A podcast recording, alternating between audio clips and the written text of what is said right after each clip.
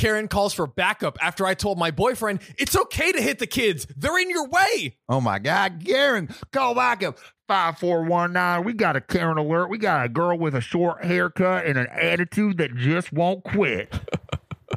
Slapping children to and fro like a wet ass pool noodle. Floating in the wind. I went to a local YMCA with my boyfriend to swim some laps. It was super crowded, but we managed to claim a lane during the adult swim. I was counting my boyfriend's laps, and after the adult swim ended, entitled mom's kid proceeded to jump into the water. Wait, I have a request. They should call, you know, like synchronized swimming. Yeah. They should call when they do like a lap while they're dancing, mm-hmm. a lap dance. So like like swimming a lap, but also But also dancing.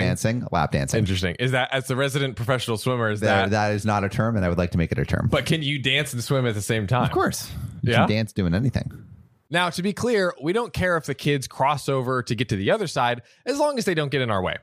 However, her children would swim directly in front of my boyfriend when he was about to reach the wall, causing him to bump into the child or get kicked by one of the kids. That does not sound ideal. No, it doesn't. I had told the child to watch out, but she would ignore me entirely.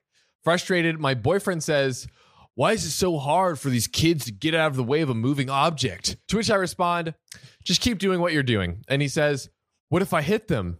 And I said, Then you'll hit them. It's their fault. Damn. Bulldoze for those kids. Now, entitled mother overhears this conversation and is clearly disgruntled. After another lap, her kid throws the kickboard into the right lane before my boyfriend is about to come up for a breath. So I tossed the kickboard back over the rope. Entitled mom pulls her kid aside and says, Let's leave them alone. It's about to get ugly. Minutes later, security comes in and accuses us of throwing a board at her kids and cussing them out. What? My boyfriend, who is swimming most of the time, has no clue what's going on. I told the lifeguard that I tossed the board aside so it wouldn't get in the way of my boyfriend swimming and that I never cursed at their children, to which they threatened to kick us out if we get another complaint. Dang.